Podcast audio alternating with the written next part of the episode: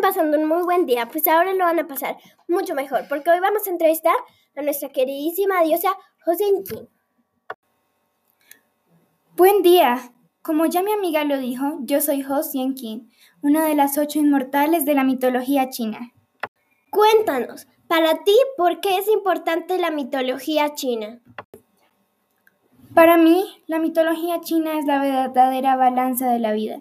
Es una mitología que está llena de razas, que tiene todos los colores para crear un mundo visto desde otra mirada. Es una mitología llena de cultura, porque es diferente a las otras mitologías. ¿Y por qué está llena de cultura tu mitología? La mitología china está llena de cultura porque tiene un idioma muy particular. Además tiene muchos festivales y símbolos, como el dragón, y también tiene sus dioses, mitos y leyendas muy creativas e interesantes. Interesante, muy interesante.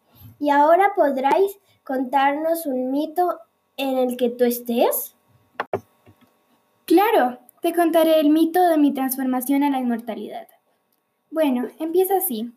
Yo era una persona normal. Estaba entre los 15 y 16 años y decidí irme a vivir con mi mamá a las montañas más hermosas que existen en esta tierra. Una noche tuve un sueño muy extraño. Una diosa me decía que fuera lo más alto de la montaña y triturara una gema y me la comiera, para así alcanzar la inmortalidad y una agilidad inigualable.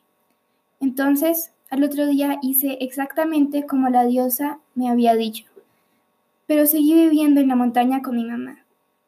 Con el paso del tiempo, fui descubriendo que cada día comía menos y que ni siquiera necesitaba comida normal.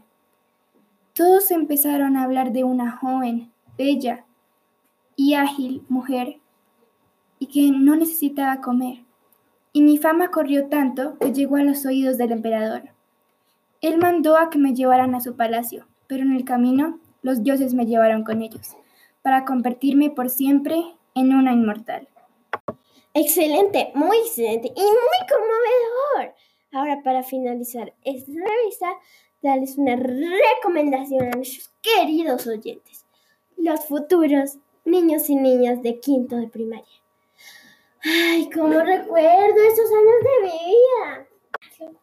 Bueno, yo les recomiendo a todos que aprecien quién son, su cultura, sus orígenes, de dónde vienen y que nunca, nunca de los nunca se avergüencen de eso. Antes bien, deberían enorgullecerse de todo lo que son y lo que los hace lo que son, y de lo únicos que somos cada uno, de lo diferentes que somos y de lo que nos complementamos, como el yin y el yang. Tienen que haber una balanza para poder crear la perfección. Y también los invito a aprender más sobre diferentes culturas, tales como la China, una excelente cultura para aprender. Pueden resultar más bellas e interesantes de lo que parecen. Muchas gracias, mi sabia diosa, y gracias a todos los que han escuchado este episodio del podcast.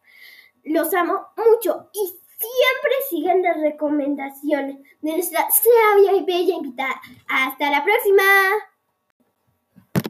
Hola a todos, espero estén pasando un muy buen día, pues ahora lo van a pasar mucho mejor, porque hoy vamos a entrevistar a nuestra queridísima diosa King.